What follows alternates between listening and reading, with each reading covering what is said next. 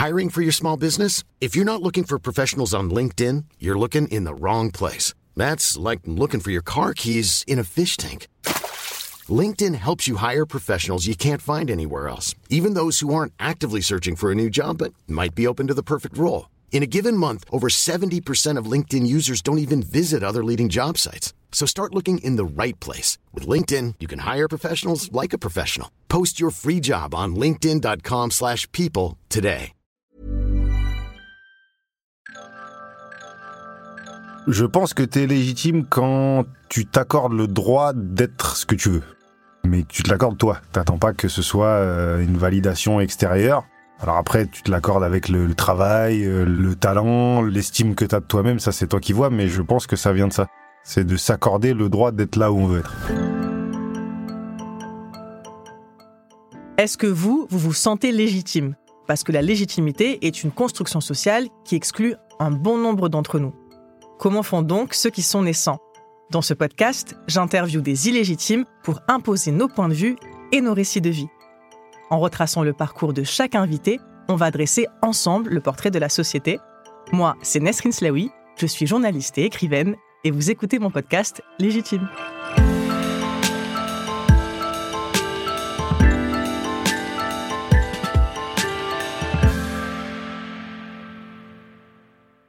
Bienvenue Walidia. Salut Merci d'être mon invité. Avec plaisir. Pour te présenter dans les grandes lignes, avant d'aller dans les détails de ton parcours, tu es humoriste et comédien. Pour beaucoup, on t'a découvert dans la troupe du Jamel Comedy Club en 2012. Ensuite, on t'a vu dans des téléfilms et au cinéma. Et là, après quatre ans à guichet fermé, tu viens de terminer la tournée de ton spectacle Ensemble ou Rien. Je t'ai vu sur scène donc euh, au. Zénith euh, en avril, il me semble. C'était la dernière? 15 avril, ouais. C'était la dernière, voilà. Et tu fais également partie des chroniqueurs de l'émission euh, Le Grand Dimanche Soir de France Inter. Première question que j'ai envie de te poser parce que on est sur un podcast qui s'appelle Légitime au pluriel. Et je voulais savoir, c'est quoi ta définition de la légitimité? Je pense que tu es légitime quand tu t'accordes le droit d'être ce que tu veux. Mais tu te l'accordes toi. T'attends pas que ce soit euh, une validation extérieure. Alors après, tu te l'accordes avec le, le- le travail, euh, le talent, l'estime que tu as de toi-même, ça c'est toi qui vois, mais je pense que ça vient de ça. C'est de s'accorder le droit d'être là où on veut être. Donc c'est pas forcément inné. On se sent pas forcément légitime dès le début. C'est un travail à faire. Non, je pense. Après, ça dépend de ton ego. Parfois, il y en a qui ils rentrent dans la pièce, c'est les plus légitimes avant même d'avoir parlé et d'avoir discuté avec qui que ce soit. Ça dépend de voilà de ta vision de ton propre espace. C'est ton film, mais tu choisis quel rôle t'as dans ton film. Euh, et on parle de légitimité. On a discuté, toi et moi, en off avant de tourner l'émission, du fait de se vous voyez, de se tutoyer. Moi, je pense spontanément, je t'ai tutoyé parce que voilà, je te connais, je t'ai vu sur scène, on a échangé plein de fois sur l'actualité, etc. Et c'est vrai qu'il il y a un peu une tradition euh, quand on fait une interview, c'est de passer directement au vouvoiement pour créer une forme de, de distance. Et c'est intéressant ce que tu me disais parce que tu me disais, mais en fait, euh, c'est quoi? C'est pour rendre légitime la conversation? Ouais, c'est pour pas montrer qu'ils sont dans le showbiz et qu'ils prennent de la coke ensemble, mais, euh, mais non, je rigole. non, mais c'est ça, tu vois, il y a cette espèce de truc. je fais que ça. Euh, non, mais je pense qu'il y a ce truc de faire comme si euh, tout le monde était totalement neutre et on se connaissait pas et euh, il y avait pas de connivence entre qui que ce soit. C'est pas vrai. C'est des gens qu'on croise, c'est des gens qu'on connaît, qu'on aime ou qu'on n'aime pas. hein, D'ailleurs, on peut tutoyer des gens qu'on n'aime pas, c'est pas le problème. Donc c'est cette espèce de ouais de faux rapport qui n'existe pas en fait. C'est pour ça que souvent moi quand je suis dans les émissions, j'arrive pas au vous parce que je, je les ai déjà vus, on a déjà parlé, on se connaît, on se tutoie dans la vraie vie. Si on ment déjà de base dans notre propre rapport, ça va être quoi après les questions, la sincérité dans les questions, il y en aura plus. les gens se- ont tendance à se vous voyer dans les interviews parce qu'ils ont peur que les- le public, le spectateur, les auditeurs se disent ah mais en fait ils se connaissent, du coup c'est pas une vraie interview. Ou alors peut-être que c'est la peur de découvrir l'entre-soi dans lequel on est. Bah, Parce qu'en qu'est- fait, c'est un qu'est-ce qui est le plus grave? Est-ce que le plus grave c'est de se connaître ou de faire semblant de pas se connaître? Et euh, tu parlais de la légitimité, ta définition elle est intéressante aussi parce que tu dis que c'est aussi un travail sur soi de le revendiquer. Est-ce que aussi l'humour c'est pas une manière pour toi de renverser la légitimité? C'est une sacrée question. L'humour, je pense ouais, que c'est un espèce de super pouvoir.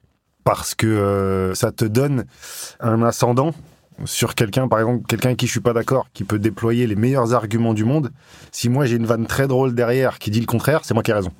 Dans l'œil euh, du public, Mhm. évidemment, si tu cherches au bout d'un moment, euh, tu verras que j'ai tort. Mais sur le moment, tu peux avoir un ascendant sur les gens, tu peux avoir euh, parfois même un, plus qu'un pouvoir, c'est une espèce d'emprise avec l'humour parce que t'as l'impression que t'es convaincu par ce que je dis parce que je te fais rire. Mais ça veut pas dire que c'est vrai ce que je dis. Et peut-être que oui, avec cet humour-là, utilisant entre guillemets à bon escient, ça peut t'amener à être légitime parce que ta réflexion est comprise plus vite. Mhm. Elle est plus claire parce que tu rigoles pas à quelque chose que t'as pas compris, ça marche pas. Donc oui, ça permet peut-être d'esquiver une certaine érudition sur certaines choses, d'esquiver euh, un manque de vocabulaire ou des lacunes de référence, etc. que t'as pas, mais que tu vas transposer dans une vanne parce qu'au final la réflexion est la même. Et oui, je pense que c'est peut-être un raccourci à la légitimité, en tout cas à la légitimité académique. Oui, et l'humour, en plus, maintenant, en 2023, au moment où on enregistre, c'est assez marrant à quel point c'est clivant, alors que de base, ça devrait pas l'être, parce qu'on entend des phrases. Moi, j'en peux plus d'entendre, tu vois, dans des interviews à la télé, on peut plus rire de tout, les gens sont devenus susceptibles, on peut plus rien dire. Toi, c'est comment tu le vois, ça, euh, le fait qu'on dit justement que l'humour a tant changé et que maintenant, on peut plus rire, en fait? Bah, déjà, quand on dit on peut plus rien dire, tu veux rire de quoi? Dis-moi, tu veux rire de quoi en fait? C'est quoi? C'est parce que t'arrives plus à être misogyne, parce que t'arrives plus à être homophobe, parce que t'arrives plus à être raciste? Et je vais, pas pleurer moi si t'y arrives pas. Si t'y arrives pas, c'est parce que oui, on peut plus rire de tout, parce que le tout va te répondre. Mm. Et là, ça y est, il y a une manière de répondre. Alors c'est les réseaux, c'est évidemment euh, quand c'est sous couvert d'anonymat et que c'est des menaces de mort, non, tu vois. Mais il y a quand même cette interface aujourd'hui où oui, t'es pas libre de raconter toutes les conneries que tu veux en pensant qu'il va rien se passer. Parce que souvent, c'est pour taper en bas pour taper sur des gens qui souffrent déjà, qui sont déjà discriminés, qui sont déjà en dessous. C'est parce que t'aimes bien taper ceux, sur les ceux qui sont déjà par terre. Il y a un vrai, euh, c'est pas un débat, mais c'est un espèce de processus de réflexion dans l'humour sur tout ce qui est la transidentité. Mhm. Où on n'y connaît pas grand chose, on va pas se mentir. Il va falloir qu'on fasse un effort de recherche sur ce que c'est Mhm. pour pouvoir en rire correctement. Mais comme c'est quelque chose de nouveau, on n'est pas dans les préjugés d'il y a 30 ans, 40 ans, etc. Il faut apprendre, comprendre ce qui choque, comprendre ce qui énerve. Et donc, on est dans le statut euh, boomer qui comprend rien et qui doit faire euh, en sorte que ça se passe bien, que les concernés, ça les fasse marrer. Oui, c'est la différence entre moquerie et humour, en fait. C'est-à-dire Ouais. que l'hu- l'humour, c'est censé être le degré au-dessus, c'est-à-dire qu'on se moque pas des gens, et encore moins de gens qui ont euh, justement des problématiques sociales. Mmh. C'est on veut faire rire sur justement nos différences et ce qui nous identifie, mais pas pour heurter. C'est la différence entre la moquerie et l'humour, normalement. C'est la différence entre un mec qui tombe dans un gag et dire ah il est tombé. Il y a aussi une autre partie qui est la crispation totale sur tous les sujets et qui fait que il y a des gens en fait qui auraient juste besoin d'apprendre plutôt que se prendre tout de suite un tacle à la gorge et qui après va parfois même les emmener vers l'autre sens. Et en plus, c'est intéressant ce que tu dis parce que toi, tu y vas sur les sujets. Enfin, depuis le début de ta carrière, euh, on en parlera de On demande qu'à en rire, Mm. mais tu as commencé par le terrorisme, tu as parlé de la Ouais. pédocriminalité, tu parles aussi du sexisme dans ton spectacle. Moi, je me suis posé la question est-ce que toi, à chaque fois, avant de parler de ces sujets-là, est-ce que tu es inquiet? Est-ce que quand tu t'attaques à des, à des sujets de société qui créent Mhm. autant d'émulsions, notamment sur les réseaux sociaux, parce que Ouais. c'est aussi ce qui est difficile maintenant pour les personnes exposées, est-ce que tu te poses la question de est-ce que j'y vais franchement? Est-ce que ça t'inquiète? Ou est-ce que tu as quand même une forme de liberté? Quand tu restes sur des choses qui se sont passées, qui sont vraies, qui sont là, si t'es pas d'accord avec la réalité, c'est plus mon problème. Je suis pas responsable de ce que tu comprends de ce que je dis et de l'acceptation que tu as de la vérité euh, concrète.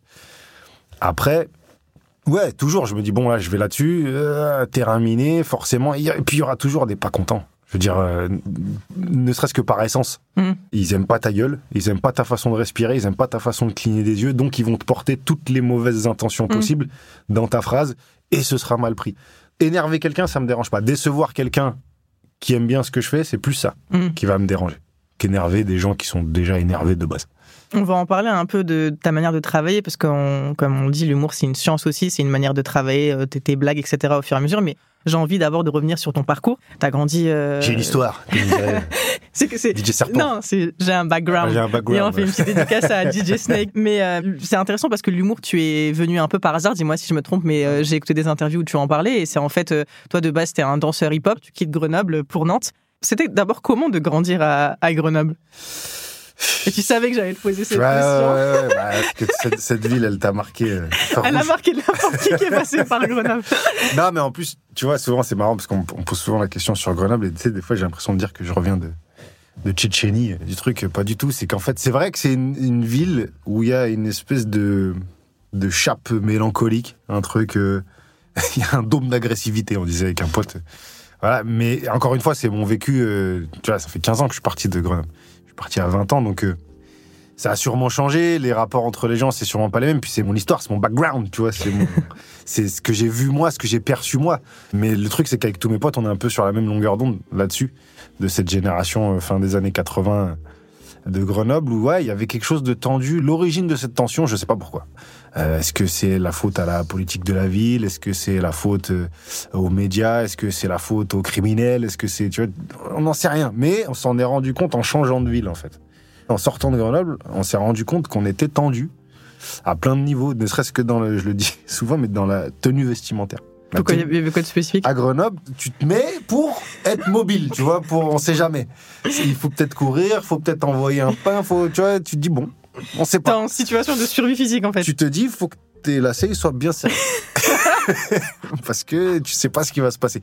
Alors que quand j'étais à Nantes, T'avais pas ça. j'avais pas ce truc-là. J'avais pas le truc de me dire, au moindre regard, ça peut-être, il peut y avoir un truc qui se passe. Là, les regards, en général, ça se termine avec un sourire. Tu vois. Mm. Et que à Grenoble, non. Mais pour ceux qui connaissent pas, tu peux nous expliquer un peu la sociologie de la ville? Tu vois, Ah non. parce que J'ai pas du tout de compétences en non, mais c'est sociologie. plus dans le sens où tu vois, bon, j'y ai vécu, Mhm. j'ai fait euh, une partie de mes Mais études t'as ressenti ça? Ouais, moi, alors moi, je viens du sud de la France. J'ai fait mes études à Sciences Po Grenoble les deux premières années. Là où je te rejoins sur l'effet dôme, Hum. c'est que euh, il y avait un truc très plombant. Ça fait partie pour moi des villes où on sent vraiment la différence de classe sociale. Toi, c'est un peu le, sentiment que tu as eu bah quand t'étais. ouais, parce que déjà, t'as une espèce d'architecture soviétique là qui démarre d'un coup. Où tu te rends compte que ouais, t'as changé, quoi. T'es plus dans la vieille pierre. Ce qui est fou, c'est que je dis ça, mais en même temps, j'ai des souvenirs euh, d'une tendresse incroyable dans cette ville. J'ai des choses où quand je vais pas bien, je me dis, ah ouais, mais regarde. Il y avait ça qui se passait, t'étais bien, t'étais truc. Donc c'est plus avec le recul Mm. que j'ai ressenti ça que quand je le vivais. Quand je le vivais, j'étais au top de ma vie. À Grenoble, j'étais super, je m'amusais, j'avais tous mes potes. Donc je me posais pas cette question. C'est quand t'as le recul, quand t'as de la distance par rapport à là d'où t'arrives, Mm. et que t'as pu comparer avec d'autres endroits, et tu dis, il y a quand même un truc qui coinçait. Justement, t'as grandi dans quel environnement toi là-bas? J'ai eu un peu tout. J'ai- Je suis né et j'ai fait mes premières années au village olympique, D'accord qui est en face de Villeneuve, qui est considéré comme un quartier difficile, etc. Après, je suis parti à Saint-Martin-d'Air, qui est de la banlieue grenobloise, où il y a l'université. Ils sont un peu plus étudiants quoi là-bas. Ouais, c'est une ville un peu mixte, il y a un peu tout. Ouais. Et je, le- je voyais la différence déjà entre moi et certains de mes potes. Alors que moi, tu vois, ma mère était infirmière, tu vois, c'était pas non plus, euh, on n'était pas dans l'opulence, j'étais juste dans le truc de me dire, je n'ai pas peur de ce que je vais manger et je n'ai pas peur de manquer d'un vêtement ou d'un petit truc. Par contre, j'ai peur du problème. S'il y a un truc qui dévie de la ligne de budget, terminé. Tu sais qu'il y a un truc qui va sauter dans l'autre sens, tu vois. Donc, Mais c'est une forme d'insécurité aussi en réalité. Bien sûr. Limite, quand après je vivais tout seul et que j'avais rien, je me dis, de toute façon, tu peux me rajouter 500 euros de problème par-ci, 800 euros de problème par-là, je suis déjà à moins 2000. Donc en vrai, euh, t'es en train de m'enlever du rien. donc c'est pas très grave. C'est la banque qui paye. Ouais, ouais, Elle paye pas longtemps, hein, la banque. Non, elle paye pas longtemps, mais euh, c'est toi qui la paye après.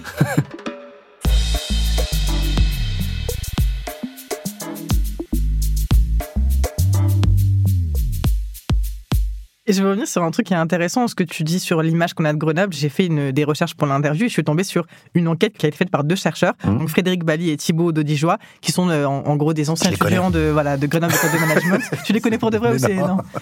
Ces deux chercheurs se sont penchés sur 9500 articles de presse pour comprendre justement le regard qui a été porté sur la ville, donc Mhm. euh, qui est préfecture euh, de l'Isère, Mhm. et ils démontrent qu'en fait à une époque la ville c'était plutôt vu pour les montagnes, pour l'innovation. Ouais, Là en ce moment il y a aussi une image très écolo et il y a eu un shift et ça va t'intéresser pourquoi il dit ça. Il y a eu un shift en 2010 Mhm. à cause de qui à ton avis le shift en 2010 Ben, Sarkozy. Eh ben oui parce que le discours de Grenoble, Voilà ouais, le discours de. Grenoble de Sarkozy en 2010 qui est un discours sur l'insécurité Ouais. et du coup, après, les articles se multiplient pour parler de la délinquance à Grenoble, etc., des vols à main armée, enfin de tout ça. Et qu'il y a eu du coup un vrai shift. Et c'est le moment. Et c'est intéressant ce que tu dis parce que tu disais euh, que tu avais l'impression d'avoir grandi vraiment euh, au Texas. Et les chercheurs se remarquent à ce moment-là, dans la presse, on Mhm. parle de Grenoble comme le Chicago français. Ouais, Et donc, Chicago. ça, ça, ça- Chicago Chicago. ah, vous- Ça existait, ce Chicago ça restait, bien sûr. Bah ouais, mais c'est là où tu vois le rôle de la stigmatisation médiatique. Bah, ça donne ce que ça a donné. Et euh, tu parlais aussi des différents euh, milieux dans lesquels tu as grandi. Tu as une histoire aussi personnelle qui est intéressante parce que tu es issu de l'union d'une maman euh, française Lorraine, il me semble, Ouais. et d'un père, euh, d'un père sénégalais. Mhm. Comment toi tu t'es construit avec ces deux identités-là? C'est facile de se construire comme ça? Bah, en fait, au début, c'était mes parents. tu vois Donc, tu te dis pas, c'est euh, c'est euh, quelqu'un de Lorraine et quelqu'un du Sénégal, c'est mon père et ma mère. Mhm. Donc, en fait, j'ai mis du temps à comprendre même ce que c'était qu'être métisse. Je ne savais rien, en fait. Parce que nous, on se renvoyait pas ça. On s'en foutait à l'époque. euh, moi, j'avais vraiment, pour le coup, c'est pas pour faire à la téléthon, mais j'avais vraiment mes potes, j'avais tout le nuancier, tu vois. J'avais vraiment tout le monde. Donc, en fait, on se prenait pas la tête là-dessus. Pas du tout. Et c'est que après, encore une fois, où je me suis rendu compte, d'accord, ouais, le Sénégal, en fait, ça représente ça, avec ça, c'est telle culture. En plus, euh, tu vois, le, tout ce qui est nord-est de la France, il y a une, une, grosse empreinte de la guerre, Mm. de tout ça. Donc, c'est une histoire française euh, à part entière.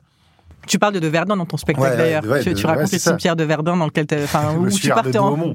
où tu partais en Voilà. vacances. euh, Donc moi j'étais dans la France et j'étais dans le Sénégal tout le temps Mm. parce que j'avais ces attaches là donc en fait je me posais pas la question. Je crois que ces questions de métissage même sur moi de comprendre ce que j'avais rejeté, ce que j'avais accepté, ce que j'avais mal compris, les lacunes que j'avais dans certaines cultures, je- je- ça doit faire peut-être 7 8 ans que je me pose les questions.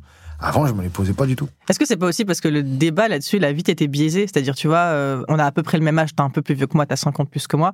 Mais moi, à mon époque, par exemple, dire blanc, noir, arabe, c'était des insultes. C'est-à-dire qu'on considérait que c'était pas des mots qu'il fallait qualifier. C'est-à-dire que là, on est enfin dans une époque où on Mhm. dit bah, blanc, c'est une construction sociale, noir, Mhm. c'est une construction sociale, arabe, c'est une construction aussi sociale. En fait, ça n'a que très peu de choses à voir avec notre couleur de peau, même Mhm. si c'est un peu lié. C'est vraiment lié à l'histoire politique de nos identités, tu vois. Et moi, c'est une fois que j'ai compris ça que je me suis dit, ah ok, en fait, je peux, parce que tu vois, arabe, c'est pareil. Depuis les années 80, on a tout sorti sauf le mot arabe. C'est-à-dire, il y avait rebeu, euh, il y avait beurre, il y avait tous les moyens Mhm. euh, de mettre des mots à l'envers pour pas dire arabe ou en tout cas maghrébin, tu vois. J'ai l'impression que c'est un peu comme le problème en fait de ces questions-là, c'est qu'on a un peu fait comme si c'était des insultes et comme si le fait de se dire, bah, pour toi, je suis euh, noir et blanc en gros, et moi de dire je suis arabe, c'était une insulte en fait.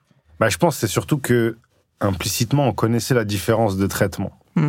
Ça veut dire que quand tu nommes quelqu'un blanc, quand tu nommes quelqu'un noir, quand tu nommes quelqu'un arabe, c'est que tu sais en fait quelle est sa vie, ce qu'il subit, ce qu'il connaît, ce qui, etc. Ou en tout cas ce que tu crois Mm. qu'il est. Ça veut dire que quand tu te donnes ça, tu sais déjà en fait finalement la sociologie qu'il y a derrière. Après on l'a documenté, euh, expliqué et institutionnalisé, mais en le disant, tu sais ce que ça implique. C'est pour ça qu'on voulait pas le dire. Je, je connais même des gens qui sont pas du tout racistes, qui ont du mal à dire noir parce qu'ils savent, Ils disent black, ça c'est le pire pour Non, moi. non, de- non, ils disent rien. Ils disent rien. ils disent rien. Tu vois, c'est c'est black, c'est encore autre chose. Tu vois, c'est même un, un espèce de truc années 80, 90 Mhm. qui est pas revenu. Il y en a qui le disent pour pas dire noir. Parce qu'ils se sont formés comme ça. euh, Ouais, ils sont ils sont comme ça. Moi, ça m'est arrivé de le dire aussi, tu vois, avec des résidus des années 90. Encore une fois, ça c'est des trucs, tu vois, ça aussi je déteste. Ah, tu dis black au lieu de noir. Ouais, mais est-ce que il a un problème avec les noirs ou pas déjà de base? Une fois que tu sais ça, oui, tu peux aller faire ton Mhm. panafricain et dire on dit pas black, on dit noir, on dit vas-y si tu veux, mais Il y a un travail mec- d'éducation à ouais, faire, quoi. voilà, le, le mec tu peux lui dire tranquillement, t'es pas obligé de, de lui couper la tête parce qu'il s'est trompé de mots, tu vois. C'est ce genre d'attitude qui est un peu dommage parce que je suis sûr que le- il y a un tas de mecs qui disent ça parce qu'ils aiment bien le mot et il y a pas de Connotation a- raciste derrière. Ouais, ouais. il y a pas un truc raciste derrière.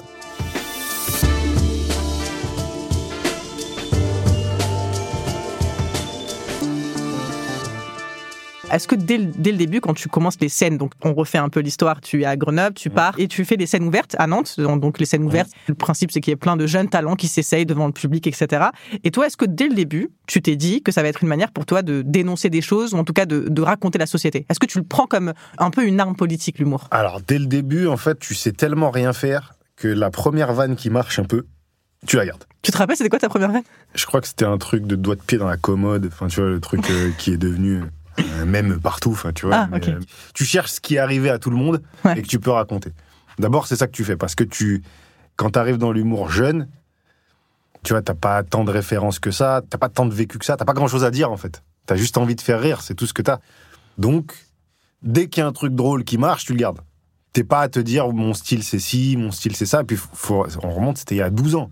Il n'y avait pas la même culture stand-up qu'aujourd'hui, où maintenant n'importe qui peut se refaire son historique euh, via les réseaux, etc. Bien comprendre les styles d'humour.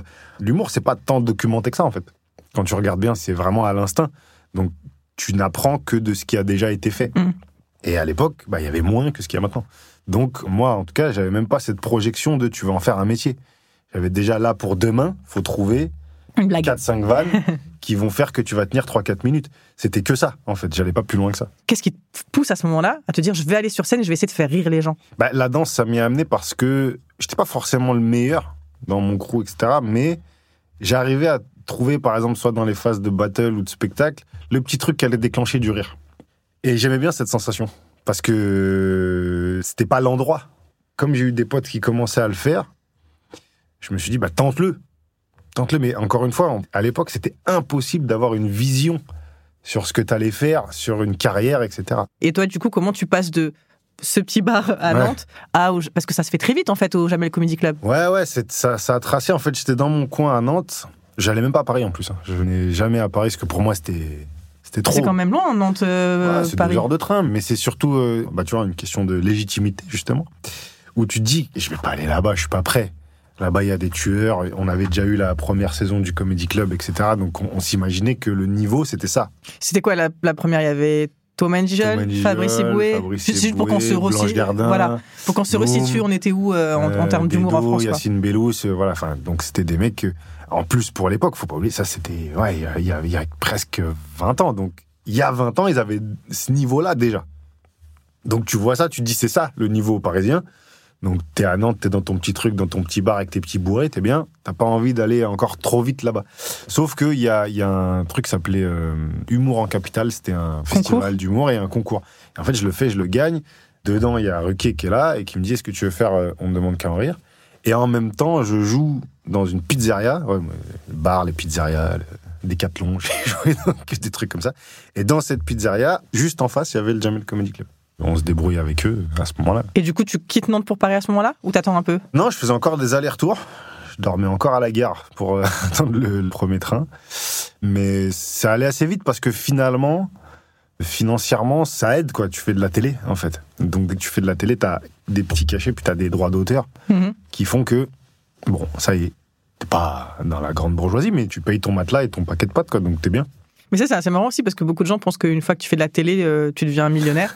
tu vois, euh, moi qui suis journaliste ouais. et qui travaille aussi pour des, des chaînes télé, Ouais. en réalité, si les gens avaient conscience des montants, je pense qu'ils seraient affolés par rapport au degré de visibilité, en fait, qu'il y a un vrai décalage. Bah, parce que, en fait, ils sont encore dans le modèle de télé d'il y a très longtemps, où tu avais très peu de chaînes. Dès que tu passais une moitié de main à la télé, tu étais une star, et donc tu étais payé en conséquence. Aujourd'hui, par chaîne, tu as 200 personnes qui passent. Donc en fait, euh, ça c'est plus Le gâteau est, même- ouais, est plus réparti c'est qu'avant, quoi. tout la même économie. Et donc, tu disais, tu rejoins le Jamel Comedy Club en 2011-2012, à peu près, un truc Ouais, comme c'est ça. ça. ouais. Et donc, tu fais partie de la deuxième petite fournée, j'ai envie de dire, Ouais. avec euh, des stars comme Malik Bentala, Nawel Madani, et donc euh, toi, évidemment. Et euh, je pense qu'on on- on ne dira jamais assez à quel point ça a été un vivier de talent qui a bouleversé l'image. alors, moi, je déteste le mot diversité, donc je vais dire les, Ouais, le, les- qui a permis en fait à des Arabes, blancs. des Noirs et des Asiatiques, voilà, des noms blancs, d'avoir accès à la télé. C'était un des seuls espaces à l'époque sur Canal+, je, je crois que c'est encore diffusé là-bas, Mhm. enfin en été en tout cas, euh, qui offrait justement autant de panels de représentation. Et est-ce que vous en avez conscience vous à ce moment-là? Est-ce que vous vous disiez c'est quand même fou euh, ce Bah, qu'on est en train de représenter quoi Alors, moi, comme j'étais sur les deux en même temps, sur On demande rire et le Jamel Comedy Club, je voyais très bien déjà la différence dans la manière même de traiter une nouvelle culture qui était le stand-up et qui donc avait ce côté, comme on dit, urbain. euh, quand on dit urbain, c'est-à-dire les Noirs et les Arabes. Donc il y avait d'un côté un mépris de ça et de l'autre côté une, une- une glorification de ça. Et je me dis, mais voilà, il y a une télé dans laquelle pour rentrer, il faut y aller au forceps.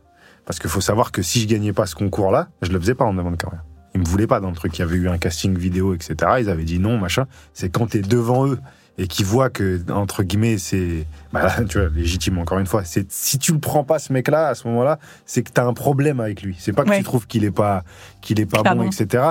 C'est que t'as un souci. Donc je vois comment cette télé fonctionne, je vois comment ça fonctionne de l'autre côté. Et c'est là que tu te rends compte que oui, sans le Jamel Comedy Club, on rentre nulle part. On rentre nulle part. Avant d'être pris comme chroniqueur ou comme truc dans un film ou machin, s'il n'y avait pas eu le Jamel Comedy Club, tous ceux que tu vois là, allez, t'en aurais peut-être trois qui auraient fait quelque chose sur les 200 que t'as vus. Hmm. Et encore, je dis 200, je suis gentil parce que je pense qu'il y en a même plus.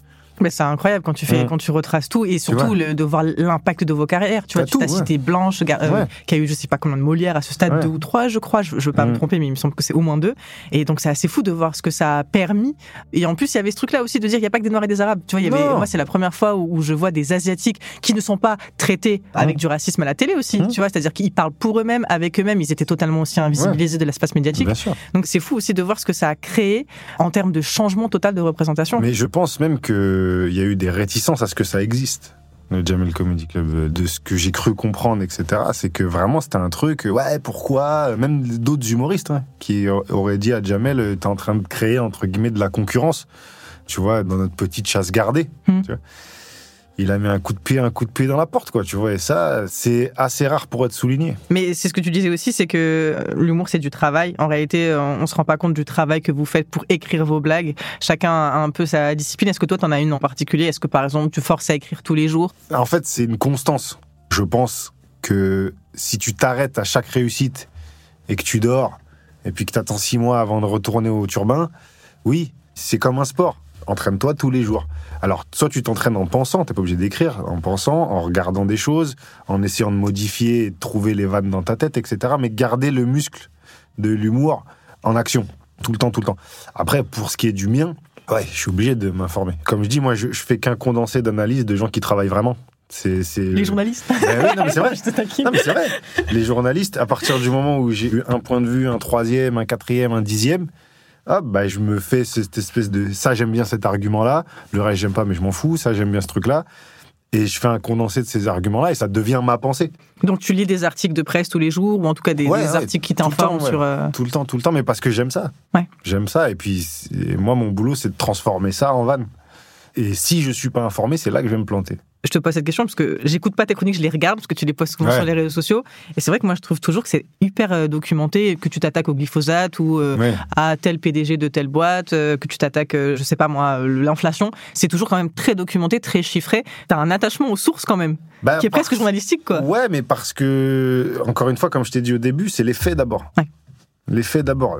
Déjà, c'est pour pas qu'on m'attaque en diffamation, que ça existe. Bah oui. Donc tu vois, c'est pour ça que en presque 60 chroniques, j'ai zéro procès. hein. C'est parce que à chaque fois, c'était sur un fait qui est avéré, et il y a personne qui peut me le reprocher. Après, l'avis que je m'en fais, c'est pas de la diffamation, puisque ce n'est qu'une opinion. Ouais. J'affirme jamais que quelqu'un est ou pense comme ça. Par contre, tu l'as fait. C'est écrit. Le juge, il a le papier. C'est pas moi qui l'ai inventé. Donc, euh, pour moi, c'est important de se baser sur une vérité.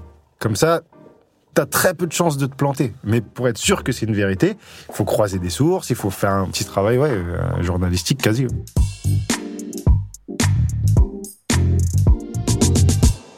On est dans une époque où il y a une la visibilité, c'est quelque chose que tout le monde recherche, c'est un peu un graal suprême. On a l'impression que ça ouvre toutes les portes, que le fait d'avoir des followers sur les réseaux sociaux, de créer de l'engagement, ça rend tout accessible et on a tendance à oublier que par exemple des personnes comme toi et moi, on est quand même victimes de discrimination. C'est-à-dire que c'est le succès, c'est un peu le propre du capitalisme, tu sais de faire croire que le succès ça efface tout le reste. Et moi, je vais citer un exemple qui m'avait beaucoup touché, mais c'était à, à l'époque où Ahmed Silla s'est retrouvé sur Twitter en tendance, où il y avait eu un- une room, tu sais, c'est les, les Mmh. échanges où, où tout le monde lui reprochait un peu tout. Et moi, ça m'avait créé un peu, tu sais, une- un truc d'étouffement en me disant, mais pourquoi vous lui faites ça à lui alors qu'il est lui-même concerné, c'est lui-même un homme noir. Il a dû vivre tellement de discrimination euh, sur son parcours. C'est-à-dire que si il en vient lui-même à se moquer de son propre accent, c'est peut-être parce que toute sa vie, on s'est moqué de son accent, tu vois. Et j'avais l'impression qu'il y avait, voilà, que, en fait, nous, plus on est connus, plus on est suivi, moins il y a de l'indulgence vis-à-vis de qui on est et de ce qu'on vit, comme si, en fait, on vivait rien dans nos métiers qui est de l'ordre de la violence. Est-ce que tu vois ce que je veux dire? Bah, c'est ambivalent en fait, c'est-à-dire que on est à la fois des individus et malheureusement, vu la sous-représentation de gens comme nous, on a une responsabilité aussi parce que ceux qui arrivent à sortir la tête de l'eau, bon, il faut quand même qu'ils, ce fameux mot, euh, représente. Alors qu'en fait, non, on peut pas représenter tout le monde, c'est impossible. On s'est pas donné mandat de ça, on n'est pas des On n'est politiques. pas des élus, ouais. Ouais, tu vois, donc. euh, mais par la force des choses, c'est comme ça que c'est ressenti. Il y a ce truc, voilà, de. Tu prenais l'exemple d'Ahmed Silla, mais il y en a tellement d'autres sur qui c'est tombé. De je prends cet exemple-là pour le descendre et dire moi, je suis un meilleur noir que toi. Hmm. Voilà. Moi, je suis un arabe plus respectable que toi. Moi, je suis un chinois euh, plus élevé socialement que toi. Il y a ce truc parce qu'on est dominés tous ensemble. Donc, parfois, c'est plus simple d'appuyer sur celui qui se noie déjà pour sortir la tête de l'eau. C'est dommage, mais en même temps, quand on se met en position de visibilité, il faut assumer cette responsabilité à un moment donné quand même. C'est-à-dire que tu peux pas non plus dire ah mais moi euh, j'ai rien fait, euh, j'y Mhm. peux rien. C'est pas vrai. C'est pas vrai. Tu le sais que ça existe. Si t'en es au moins conscient, ça va t'éviter certaines erreurs. T'en feras. Après, bon, c'est la communauté que tu t'es créée qui va aussi peut-être te soutenir quand tu fais une erreur. C'est-à-dire c'est une erreur, Mhm. mais C'est ça. C'est le droit à l'erreur. Si tu t'es construit dans l'agressivité, dans le truc, bah, ils vont être plus agressifs avec toi, c'est normal. Moi, demain, si je fais une connerie, tu peux être sûr que je vais me faire tacler à la gorge dans tous les sens. Ça va être n'importe quoi, mais c'est pas grave. Parce que ça dépend de qui ça vient. Si ça vient de gens qui n'attendent que ça, je m'en fous. Si ça vient de gens qui me l'expliquent pour que je grandisse, ça va. Et la visibilité, L'important, en fait, c'est comment tu te l'as construit. Avec quoi? C'est-à-dire, qu'est-ce qui a fait que maintenant, tu as de l'attention, tu as de la lumière? Si c'est du rien, si c'est du vide, si c'est du cliché, si c'est du négatif, ça va se retourner contre toi aussi vite que c'est monté. Si c'est quelque chose de plus lent, de plus progressif et qui s'est surtout acquis par le travail, bah ça va t'ouvrir des portes évidemment. Donc c'est encore une fois cette ambivalence là, ça dépend énormément de toi et du contexte dans lequel tu l'as fait. Et c'est une manière aussi de, en fait, pour moi, de revendiquer une légitimité, c'est-à-dire que j'ai le droit d'exister, j'ai le droit de parler, peu importe même si je vais vous décevoir ou pas. Ah tu vois, c'est un peu ce droit-là. Exactement ça, c'est que je le dis toujours, j'ai plein de droits, mais un de mes droits les plus fondamentaux, c'est le droit à l'erreur. Si sur une erreur, tu enlèves les 1500 vannes qui ont marché, on va jamais y arriver. Un artiste n'est pas parfait. Un artiste sera jamais parfait. C'est parce que déjà c'est une anomalie qu'il est artiste. Si en plus il doit être absolument irréprochable, on n'y arrivera pas. Je vais te poser la dernière question, c'est celle que je pose à, à tous les, les, invités pour euh, terminer l'entretien. Est-ce qu'aujourd'hui, Wally, tu te sens euh, légitime? Et non. non, non, non, non, parce que je pense que c'est ça qui me fait travailler. C'est toujours avoir l'impression que je repars à zéro à chaque fois. Euh, je, je suis pas fou, je suis conscient que j'ai avancé sur plein de choses, que j'ai quand même fait mes preuves au bout d'un moment et que ça, on peut pas me l'enlever. Mais j'ai l'impression que je suis qu'à 20% du chemin, en fait, et que j'ai encore beaucoup, beaucoup de choses à faire. En fait, je, quand je me sentirai légitime, j'arrête. La bonne nouvelle, ça veut dire qu'on va te revoir dans des projets, alors Bien sûr. Minimum Parce que là, pour l'instant, je dois manger. Donc, je vais faire des trucs. minimum de la scène, j'imagine. Ouais, je prépare un nouveau spectacle là, euh, pour euh, début 2024, février 2024. Et puis j'ai voilà, j'écris des scénarios. Je, je, je vais essayer d'écrire un livre, mais je crois que je suis trop flemmard pour ça. Et euh, voilà, j'ai plein de choses à faire. Maintenant, il faut que je les fasse. Bon, on te souhaite une très bonne continuation. Merci beaucoup d'être venu échanger avec moi. euh, Parce que moi, je te considère comme légitime si je t'ai invité. Merci beaucoup, Wally. Merci à Au toi. plaisir. Merci d'avoir écouté Légitime, un podcast présenté par Nesrin Slaoui et produit par Paradiso Media. Si vous avez aimé, n'hésitez pas à vous abonner au podcast, à le partager autour de vous, à nous laisser des étoiles et un commentaire sur votre plateforme d'écoute préférée. Vous pouvez aussi nous regarder sur les réseaux sociaux. À bientôt!